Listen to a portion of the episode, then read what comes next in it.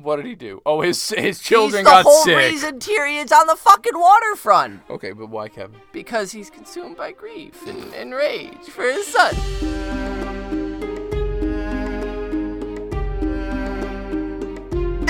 Hey everybody, and welcome to another episode of Brotherhood Without Manners, your favorite full spoiler reread podcast of George R.R. Martin's A Song of Ice and Fire series, reading A Storm of Swords. As always, I'm your host, Zach, sitting here next to me after just applying chapstick that smells now. My brother, Nate. It smells refreshing. It's Burt's. We're not sponsored by Burt's. Burt's sponsor us. And it's just strong. They're my favorite. It's strong. It makes the world go round. Opened my sinuses. I can't exist without chapstick. It's horrible. I'm Nate. Thanks for joining us. If you've been here before, you know that we are full spoiler. We probably will give you another warning. I decided to stop saying this is your one and only warning because that makes a liar out of us, and we're not a bunch of fat mouths running around here. So that's true. Last episode was a duel episode. We caught up with Jon as Jon was scaling the wall and watched some people fall off of it, and then made it to the top himself with Ygritte.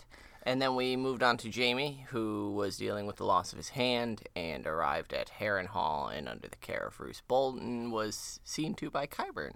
And that was basically where we left that. Yeah. And so that was Jon 4 and Jaime 4. And then now we're falling right into Tyrion 4. Tyrion! And I like that Tyrion chapter is following a Jaime chapter. And so we were... After we had recorded the Jon and Jaime episode, you had pointed out some of the reflections across the two and the time frames coinciding. I like how that this might not necessarily line up specifically with those timelines. I haven't really thought about it too much to see if that's true, but There's still that mirroring in that thing of Jaime and Tyrion following Jaime's chapter of figuring out how to exist after having just lost his hand, Tyrion figuring out how to exist after having lost the title of the hand. And so it's neat to think about, and we'll see how that keeps playing and out and unfolding as we get through this. So it starts this chapter. Well, what happened to the last chapter with Tyrion? Yeah, with Tyrion, it was a while ago. So you're looking into it? Was it him waking up? And it was a council meeting, and that was when he was learning sort of the new hierarchy of the established King's Landing people.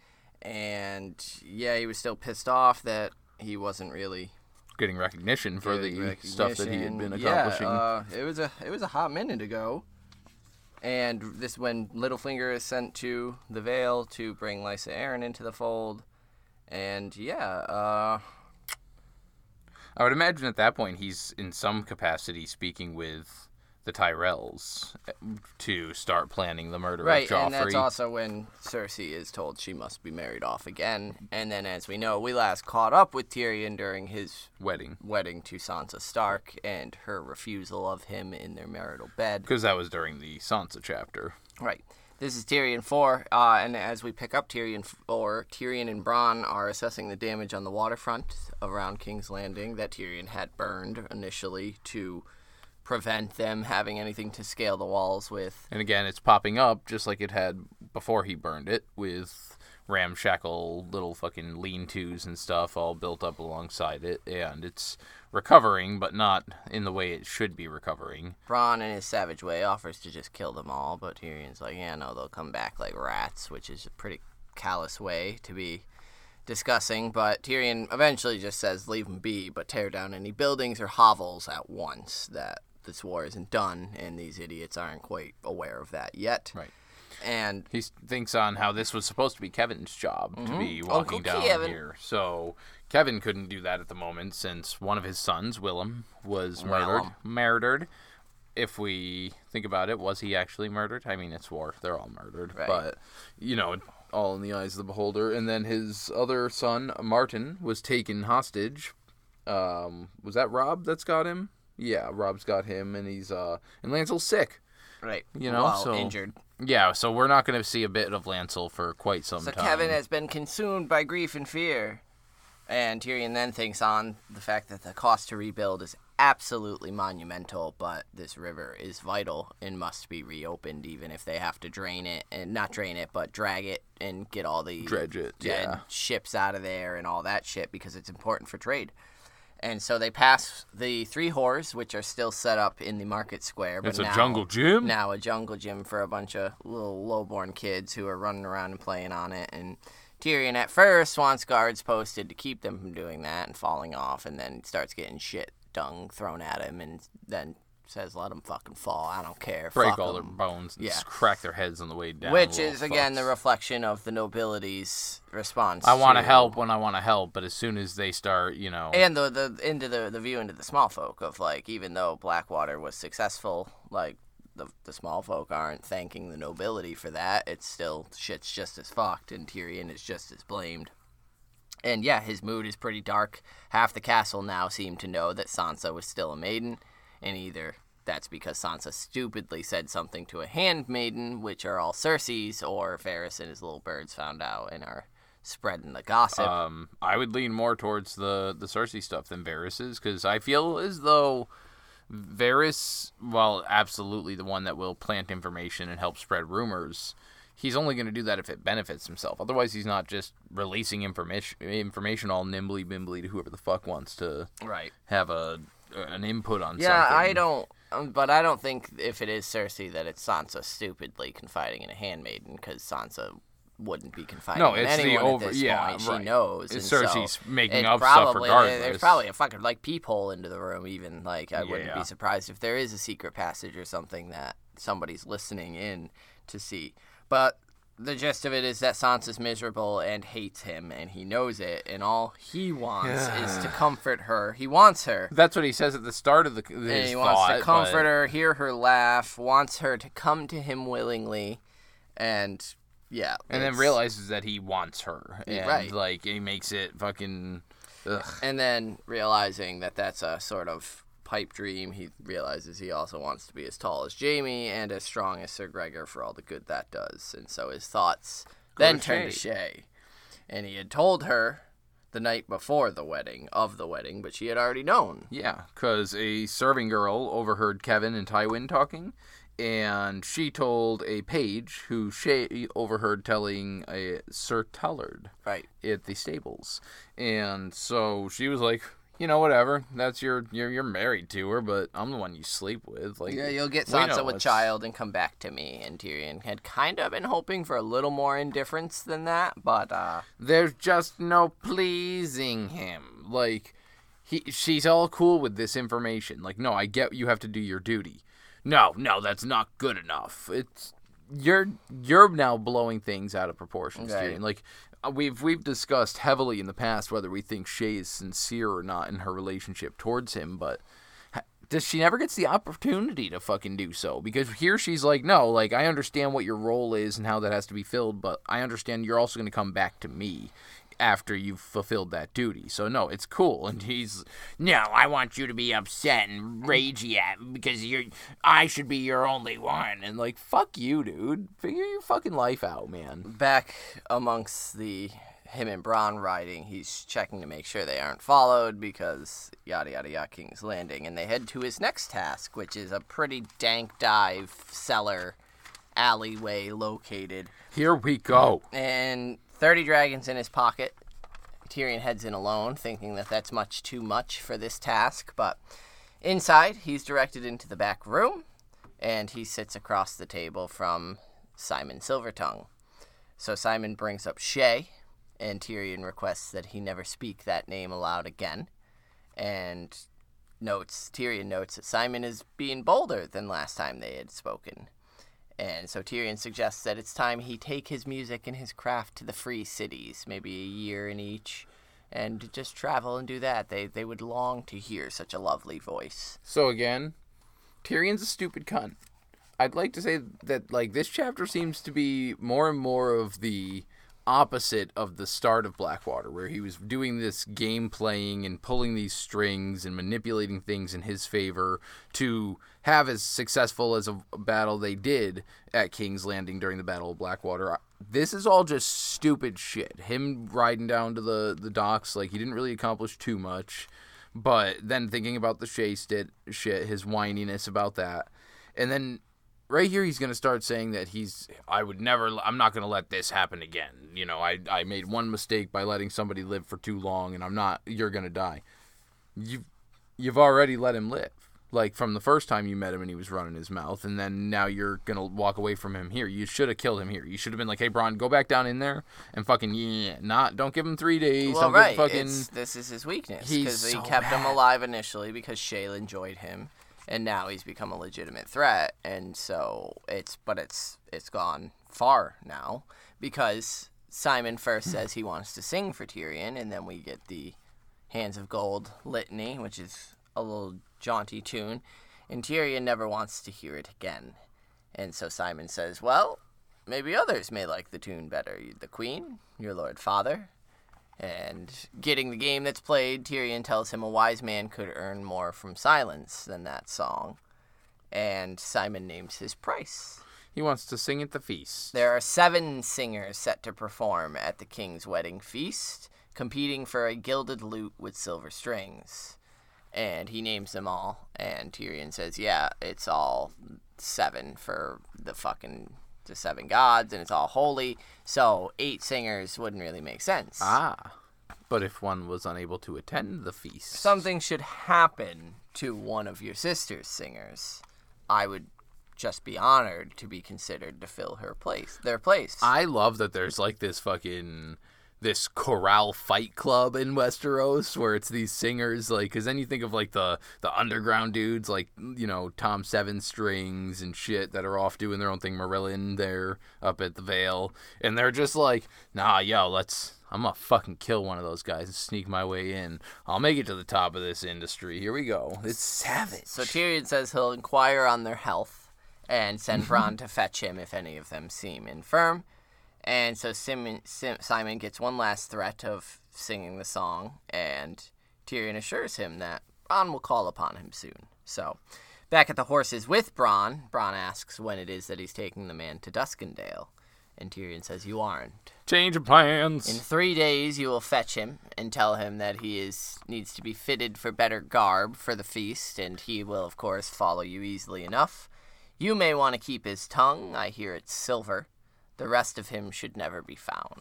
I like that he mentions, because we know that Tyrion was planning on using the 30 dragons that he had to send him over to. Pay him off, yeah. Bravo, send him to the other side of the sea.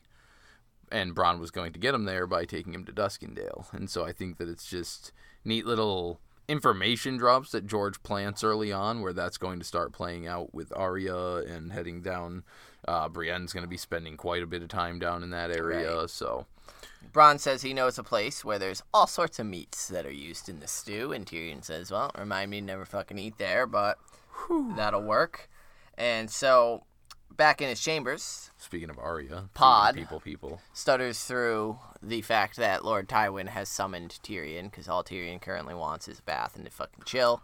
Fucking lovely. So Pod gets his head bitten off by Tyrion, and Bronn is like, yo, like, chill.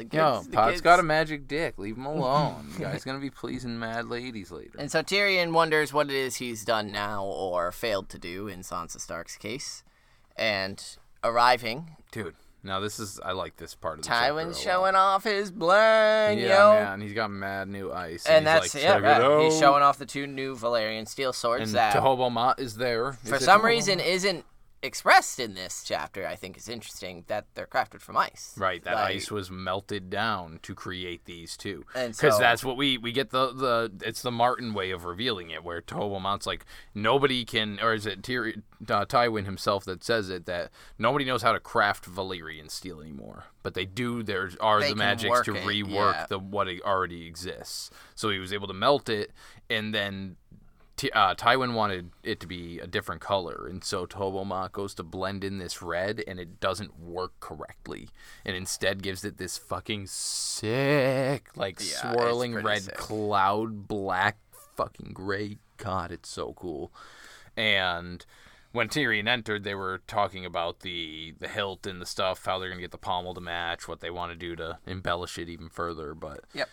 One is for Joff, of course. The other one is for Jaime, and Tyrion's a little irked by that. Couldn't even hook me up with a dagger, yo? Then notes that, and that's another interesting point, I think, is that we get attention drawn to the different daggers that Robert had. So Tyrion making the complaint that he did not he should, what about not even a dagger for me? And Tywin says, there wasn't enough Valyrian steel to make a dagger for you. There's hundreds of them that Robert has in the armory. Go choose any one of them. One of those daggers we know was given to Robert, was the one that was attempted to use to kill Joffrey. Yeah, right? And so assassin. We learn eventually that Joffrey took that, not Robert himself or Cersei. And it was Joffrey's attempt to please his father. And so, yeah, it's just that it's so early on, and he's dropping that information that there's hundreds of them in there. I mean, it's not that early on. Well, true, Joffrey we are also close book 3 to dead, and yeah, so the books will be gifted soon. Right. And so, yeah, I just, the fact that there's that mention that there's always been this armory full of daggers, nobody would ever notice one missing, is, it's hard to miss, or easy to miss and skip right over. Tyrion notes that Tywin had always wanted a Valyrian steel sword in the family. Yeah. They used to have Brightroar. Sick-ass sword. Sick fucking name. But it was lost over in Valyria, and even Tyrion's uncle Gary himself had chased it over there, which significant Uncle Gary now, folks, stick with me, is rumored, suggested, theoried to be a certain man we meet later on in Tyrion's dance chapters known as the Shrouded Lord. Well, we don't meet him. We did in the Lost chapter. Yeah. And, yeah, a lot of people will believe that it is Uncle Gary and that he has become a blood raven type under the sea. Almost similar to what Victarion does, but truly. And so this could just be our first fun little mention of Uncle Gary and him chasing Brightroar, and did he ever find it? Who knows what happened to him in Valyria. Yeah, and I love it. And, yeah, the armor, Master Mott, is praised and told, he did good work, but he affixed the pommels, yada, yada, yada, and then he's dismissed. Get the fuck out. And this is technically where the dagger stuff conversation happens with Tywin. Tywin asks then what Tyrion found at the waterfront, and Tyrion tells him that the cost is going to be fucking monumental, that on top of the wedding, and they kind of argue about that for a minute, and both the wedding and the repairs, and Tywin says he'll have both. He'll have both the waterfront and the extravagant wedding because it's needed to be extravagant. That's the point. There's a show to it that's expected. And if Tyrion can't do it, Tywin will find him someone who can. And so Tyrion's like, I'll get it done. And Tywin at that point, that specific line says, you will, and George wrote it with, Tywin promised. Tywin is promising that Tyrion will be doing this task. Yeah, and just the coin for just it. The way he wrote that, like, it, just to show the matter-of-fact way that Tywin is expressing himself, that, like, no. This isn't a question of whether you're doing what I'm assigning you to do. And so I just thought that was super... Yeah, and then particular. Tywin tells him to bed Tyrion to bed his wife. Sleep with Sansa, yo. And Tyrion bitches about Cersei's servants, and Tywin says, then dismiss her servants if you want, and hire ones more to your liking. That's your right, but you need to get her with child. Winterfell Sansa is the key. Robb Stark has fucking beheaded the Karstarks, who have abandoned him along with the Freys. He's all but done. Sansa Stark is the key to the North. Fucking get a child in her. And Winterfell is all but one. Can I point out what a thing not to have known or taken action on as Tyrion? The moment the wedding occurred, it's your right to assign your wife's handmaids. Like, let Sansa pick some people. Not that you're likely to find ones that she even trusts, but. Well, why... I mean, this is also the huge demotion of power, which is the point. Like, yeah, Tyrion is kind of acting a lot dumber than he did. Before Blackwater, he was hand of the king. Now he's nothing. So he doesn't think to... I'm not saying he doesn't think, but it's this spiraling... He's not in the know, is basically what I'm saying. Did Tyrion even know that Karstark was beheaded in the phrase? Probably not at this point. Like, he's getting a slow drip of information. Well, I'm just meaning with the assigning his own... getting people out of there that are under Cersei's control. Well, that's what I'm saying, is that at this point...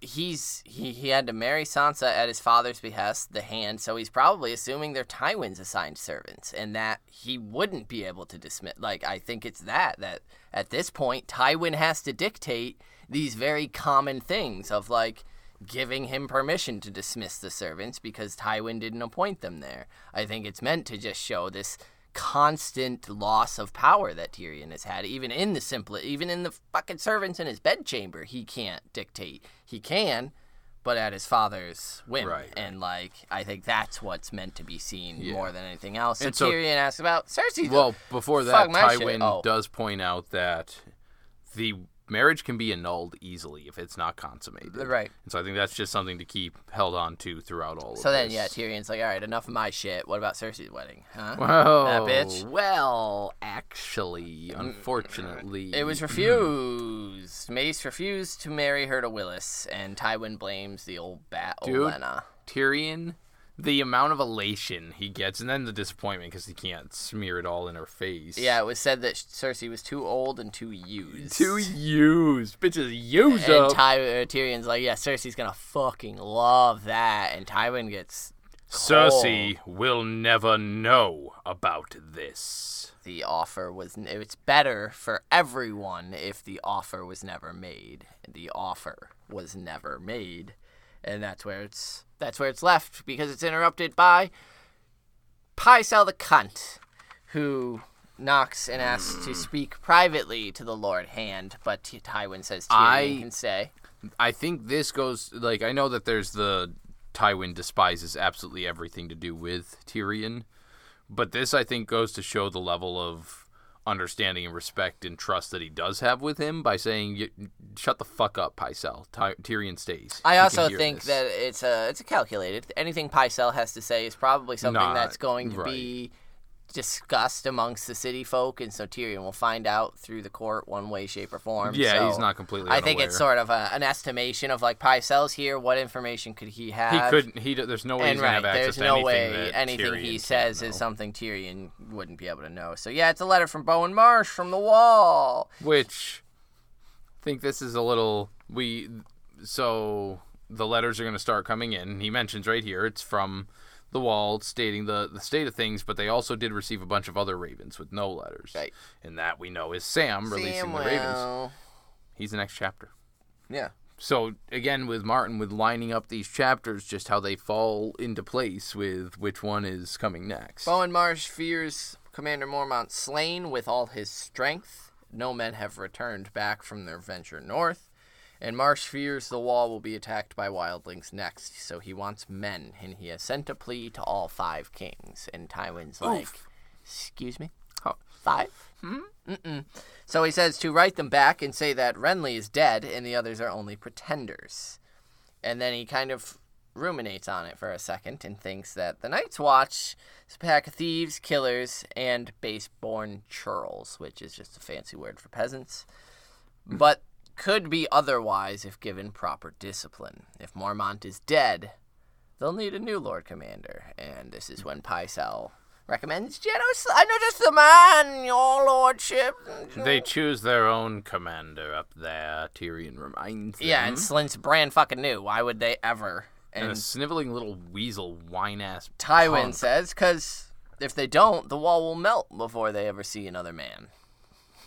Fuck. All right, Tywin. Shiza. And then, yeah, he just kind of says, there's a tool for every because Tywin says, Janos Slynt is fucking shit. And Tywin says, a tool for every task and a task for every tool. Like, and Janos Slynt is a tool. Tyrion regrets not having sent him with Allar Deem and just killing him instead of letting him have the opportunity to go to the Wall. Well, because... he says, Slynt is a hollow suit of armor who sells himself to the highest bidder. And Tywin says, I consider that a point in his favor. Who can bid higher than us? And so he tells Pycelle to write back and says that they can't spare the men. But once the war is won, if his grace has full confidence in the Watch's leadership, ... And so this right here is so perfectly setting up the Red Wedding and the things that Tywin's already done. How he's able to word. This is how he operates, right? And subtly, he doesn't ever request, hey, you need to make this guy your commander. But, ...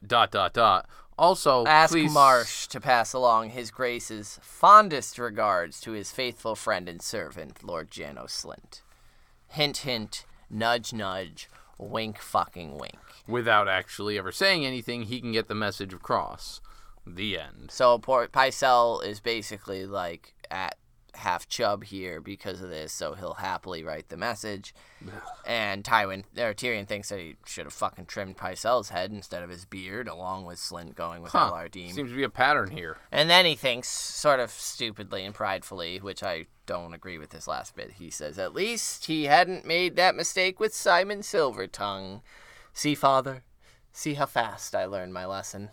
Oh, and that's just it. How quickly you're gonna learn your lesson? You still have fucking Shae. You haven't learned your lesson. Simon had the opportunity to craft the song, dude. Like you're done. You're fucking done. Yeah. You fucked up. You're done. Tyrion is on a spiral now, and it's. I mean, it basically lasts up through Dan's. Yeah. The most current shit we have for him, but that was Tyrion 4.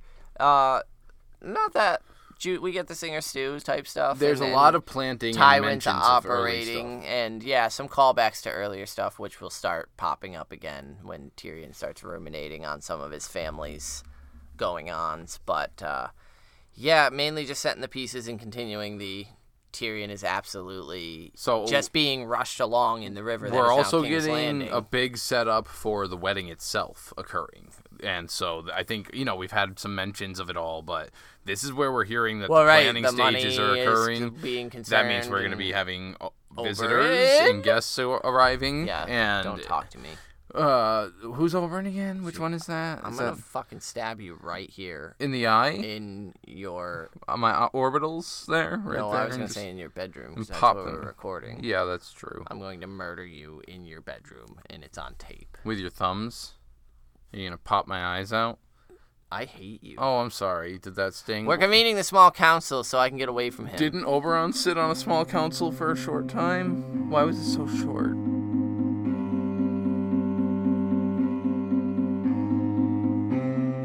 Welcome to the small council. He's done now. Being ridiculous. I wasn't planning on it, but... With that, we conclude our small council to give our inductees for Tyrion. Not conclude. I was going to say, we just convene is thing. What I meant to say. Convene our small council to give our inductees for Tyrion 4. You got one? I've got one.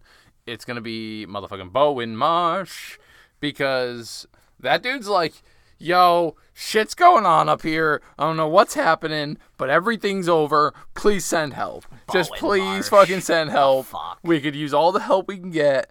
And he's just trying to do his best, dude. He doesn't want that wall. He doesn't want to be Lord Commander up there running anything in its stead. So power to that guy, man. What a fucking... You're out there, dude. You're wild. You're something else. Fuck you. I hate you. My inductee's going to Kevin Lannister. Oh, yeah, I'm the direct impact. Ooh. At least he was fucking mentioned more than just writing a letter. What did he do? Oh, his children got sick. He's the whole reason Tyrion's on the fucking waterfront. Okay, but why Kevin? Because he's consumed by grief and rage for his son. No, well, yes, that. I'm surprised it's not seen more as, weakness.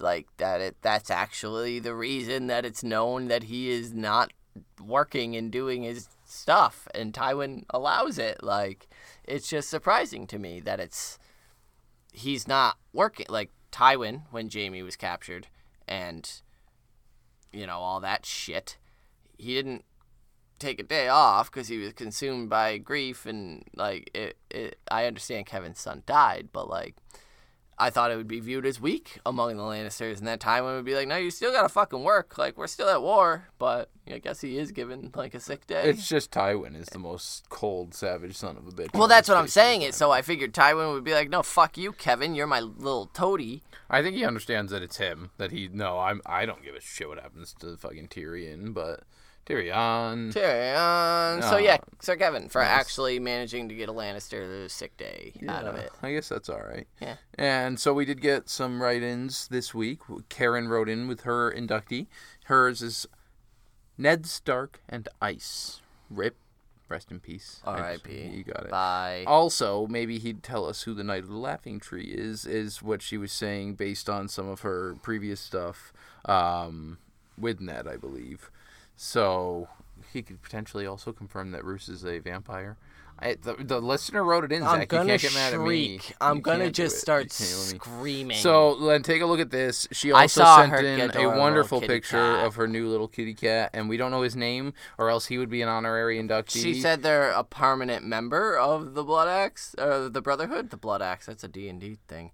Of our Brotherhood. Okay, I thought she meant for her household, but that works too. I mean, get us a name so we can know, but Karen's kitty cat, which is so adorable, is also a permanent member. Let's see, and then Brittany also wrote in. She was just talking about the previous episode a bit and had some cool stuff to say about that, so thank you for writing in. As always, we appreciate that.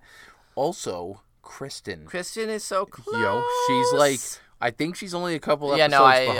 I'm pretty sure she will probably be caught up here very soon. You never have to apologize for sending double emails because she posed us a question in that one. Righto, we do have to pull that up because Kristen was actually very excited because Mags kind of beat her to the punch as far as our episodes released because she asked a question. She said, this is a question to you two and...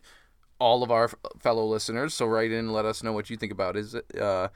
When all is said and done, do you want Azor Ahai to be someone expected, like Dany or Jon or even Fagon, or someone unexpected? Not a minor character, but maybe not a prominent point of view character either.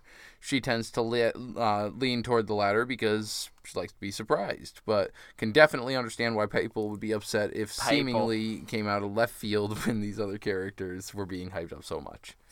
So, Zach and I refused to talk to each other about it because we knew our responses fairly swiftly. Yeah. But, although mine, just because that's basically the cop-out one, I'm indifferent as long as it makes sense. I don't, as long as Martin has it make sense, then if it's Jon, fucking great. If it's Dany, fucking wonderful. If it's the Hound, cool, which I believe is who she was very interested in that being. Right. It doesn't matter if it's fucking Lemon Cloak, if it's damn Brandon Stark, if it's a major character, if it's it could be fucking Howland Reed for all I care.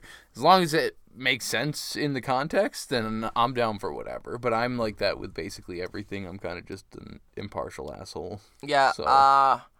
I'm more of the line that I want it to be a minor character, a minor POV. And I wouldn't be angry if Jon or Dany, because that seems to be pretty potentially where the story's going.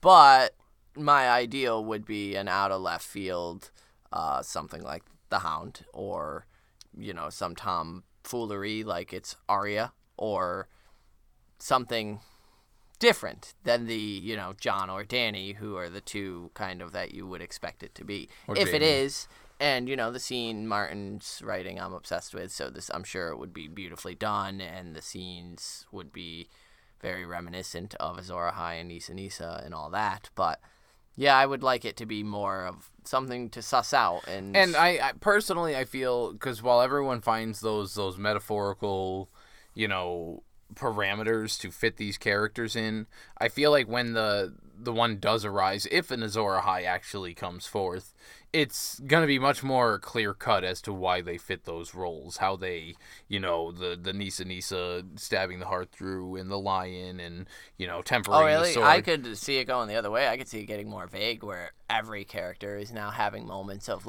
they were literally just standing among salt and smoke. Well, that's what I think is going to be the thing. Is there's never a definitive everybody's going to have that alluding to, but the real Azor Ahai, it's going to be fairly clearly this is why, not... It was a subtle reference that potentially. Well, see, no, that's what I'm saying is I could see the series ending with it could fit. It could fit Arya. It could fit the Hound. It could fit Jon. But there is no named Azor Ahai. Everyone fit the bill that survived, and was it because of that? Maybe and then that becomes sort of the afterthought that you're left with is who do you think embodied Azor Ahai? Well, see, that's the fun thing is then in another 10,000 years. They're all Azor Ahai. And it never was just Kristen one. Immediately followed that email with a follow-up email because she had listened to the episode where Mags wrote in, and Mags asked us about the tinfoil theory of Azor Ahai being Sandor Clegane the Hound, and I responded as such that I adored it, and I think the Hound would be a great candidate for it. I would love it if it was the Hound. I think that's a great one, and Kristen was also on that vein, because the Hound was specifically who she was going to name, and so she just felt a kindredness with Mags and a kindredness with us, and we're all just kindred Azor Ahai fan boys and girlians, right? And so let us know who you would like it to be, who you would prefer it to be. Is there somebody specifically that you'd be fucking livid if you found out that's who it was? My boy Stannis is Azor Ahai. Garrett is Azor Ahai. Ramsay Bolton is Azor Ahai. We're just, whatever you guys think, let us know. You can write into us through the email, like Kristen and Karen and Julian and all the everybody's all over the place. That's withoutmannersbrotherhood@gmail.com. You can also go and check our postings. We always post, our announcements over on the Facebook and Twitter, facebook.com/brotherhoodpodcast. I'm on Twitter @mannerswithout. Zach is over there @Karstark92. Leave us a rate and review, Apple Podcasts. Those are very helpful, whether you think they are or not. I know you hear it from every fucking podcast ever, but they help. You can go to ratethispodcast.com/brotherhood, and that'll just direct you to all the different places that you can leave a review. Ah! Listen to us on our Patreon, where we get those special episodes out. The Dunkin' Egg series is what's being worked through slowly right now. Patreon.com/withoutmanners. We have all sorts of other places you can check us out, but those are the good ones for now, I think. So, you got anything to... No, what next is Sam 2. Sam 2? It's only 2? Yeah, Craster's Keep. Hell. And... Bye-bye, Mr. Mormont. All right, I wasn't going to go there with it. All right, so yeah, join us for that. Send us your inductees to Sam 2 with the exchanging of the commanders. Who's after Sam 2? I've got the book here. I suppose I can flip through it and try and find out. But holy hogwash, I don't know who's after Sam holy 2. Holy hogwash, he says. What in the Nate's fuck are flipping you? Through his book. This is the content that you fucking listen for. You just want to... It's Aria. Is it another Aria? Yeah, so probably like Aria 5 or Aria 6. 110. Maybe 7, which means if it's... maybe it's 6. It's Aria 6. And so that means I got to get on my shit and start sending some messages, because I know we had some people wanting to guest on some Aria episodes. You got to get on your shit in more ways than one. Right. So send us inductees for Sam 2 and the Aria chapter after that, and Aria we will catch you on the next one. Valor to Harris. Peace.